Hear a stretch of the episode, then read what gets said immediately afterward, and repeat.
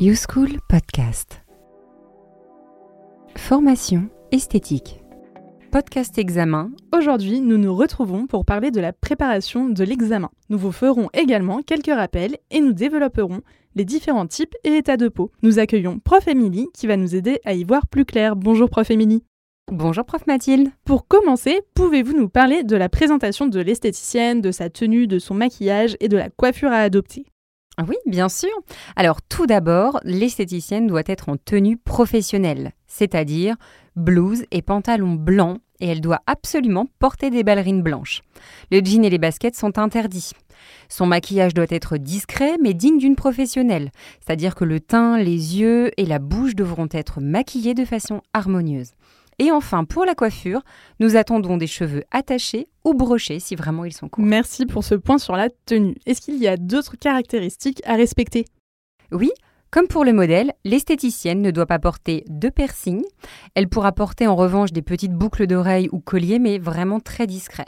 Ses ongles devront être manucurés, courts et surtout sans vernis. Et donc, avez-vous d'autres conseils pour sa préparation? Bien sûr. Donc, elle doit apporter un stylo, un blanco et une petite bouteille d'eau. Prévoir une montre pour lui permettre de pouvoir mieux gérer son temps. Et enfin, il faut que la tenue soit bien sûr propre et repassée. C'est pour cela que nous vous conseillons de vous habiller sur place. N'oubliez pas d'être souriante et naturelle. Alors, nous avons bien parlé de l'esthéticienne. Intéressons-nous maintenant au plan de travail. Qu'est-ce qu'il faut prévoir? Alors, je vous rappelle que c'est à vous d'apporter votre matériel et vos produits. Le centre d'examen ne fournira que le lit, la tablette, la cire et les appareils. Pour le soin visage, vous devrez impérativement avoir des produits de marque professionnelle, j'insiste. Et comment s'organiser avec tout ce matériel? Parce que du coup, on est, euh, on est très équipé. Oui, alors c'est vrai que pour le coup, vous êtes très très chargé. Alors, nous, ce qu'on vous donne comme conseil, c'est d'utiliser plutôt des trousses, des bannettes ou des petits plateaux pour ranger les produits par catégorie. Il est important que les produits et le linge soient propres et disposés de façon harmonieuse. Par ailleurs, lorsque vous rangez le matériel au fur et à mesure, faites-le de façon discrète. Profitez-en pour vérifier à plusieurs reprises le contenu de votre mallette. Merci pour toutes ces explications. Est-ce que vous pouvez maintenant nous parler du soin visage dont les points sont très importants pour le P1 oui, alors tout d'abord, le point très important lors d'un soin visage, c'est le diagnostic de peau. Les types de peau sont grasse, sèche, normale et mixte, alors que les états de peau sont sensibles, sénescentes, atones et déshydratées. Merci pour ce premier rappel. Comment cela se passe le jour de l'examen? Qu'est-ce qu'on doit faire exactement? Le jour de l'examen, vous aurez des indications sur le type et l'état de peau. Il faudra adapter votre protocole à ces indications. Vous devrez prendre en compte ces caractéristiques ainsi que l'âge de la personne, très important. Nous vous rappelons que pour certains états de peau, eh bien, ils priment sur le type de peau.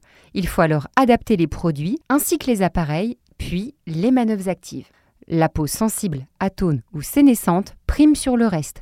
Toutefois, vous pouvez être amené à combiner les manœuvres actives lors du modelage. Est-ce que vous pouvez euh, développer les points importants pour reconnaître les types et états de peau? Tout à fait. Donc, tout d'abord, nous allons aborder la différence entre un, un type de peau et un état de peau. Le type de peau, il est lié en fait à l'héritage génétique. Il ne change pas. L'état de peau, quant à lui, est lié aux soins que l'on fait, aux facteurs exogènes et endogènes. Merci pour cette précision importante. Je vous propose de commencer par expliquer les différentes caractéristiques des types de peau. Alors tout à fait, prof Mathilde. Donc il en existe quatre. La peau normale, elle est visible essentiellement chez l'enfant, elle est douce, nette, elle présente un grain de peau régulier et son taux d'hydratation ainsi que sa production de sébum sont en fait tout simplement nécessaires et bien bien proportionnels. Ensuite, il y a la peau sèche ou la peau alipidique. Ce type de peau en fait présente un déficit de la production de sébum. Elle présente un grain de peau serré, un pli cutané fin, des dartres, des plaques de sécheresse, de l'inconfort, une sensation de tiraillement pouvant même aller jusqu'à une sensation de démangeaison. Ensuite, concernant la peau grasse ou alors hyperséboréique, hein, tous ces termes veulent dire la même chose vraiment. À l'inverse de la peau sèche, elle présente une surproduction de sébum qui se traduit par des pores dilatés, des brillances, la présence de comédons, un teint terne, une sensation granuleuse au toucher et surtout un pli cutané très épais.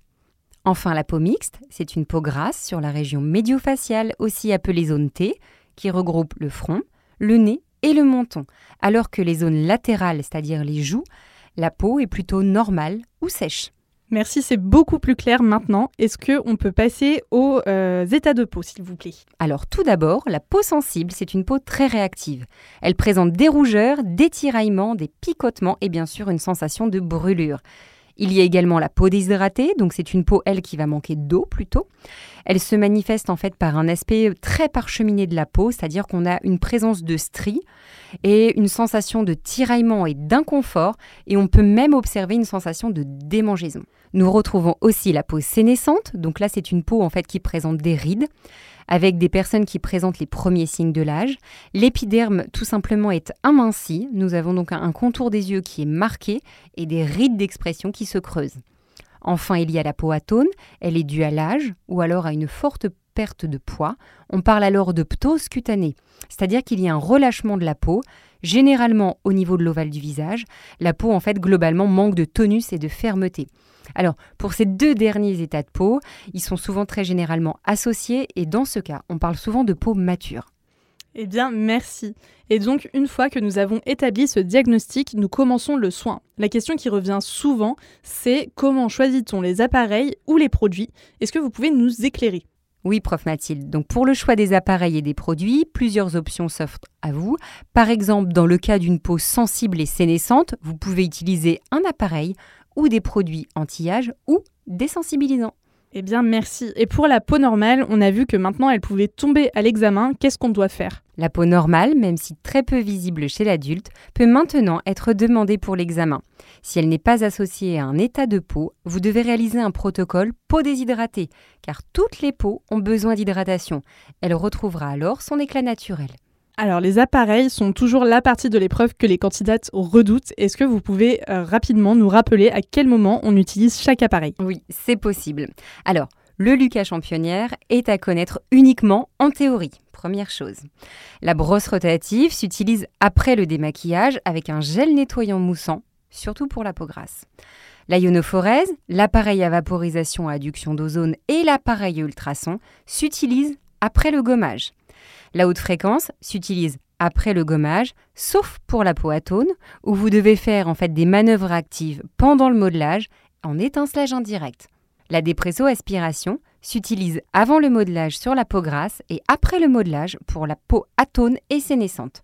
Et je sais que pour la ionophorèse et les ultrasons, il faut utiliser des ampoules. Est-ce que vous pouvez nous dire quelle ampoule on utilise pour chaque type ou état de peau? Effectivement, l'ampoule aqueuse convient à la peau grasse et déshydratée, l'ampoule aqueuse convient à la peau grasse et déshydratée, l'ampoule huileuse à la peau sèche, et pour une peau sensible, on utilisera l'ampoule azulène.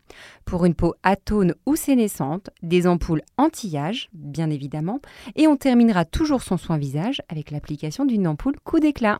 Eh bien, merci beaucoup pour tous ces conseils, c'était très complet. Nous avons maintenant toutes les clés en main pour réussir l'examen. À bientôt. À très bientôt. Vous venez d'écouter un podcast YouSchool.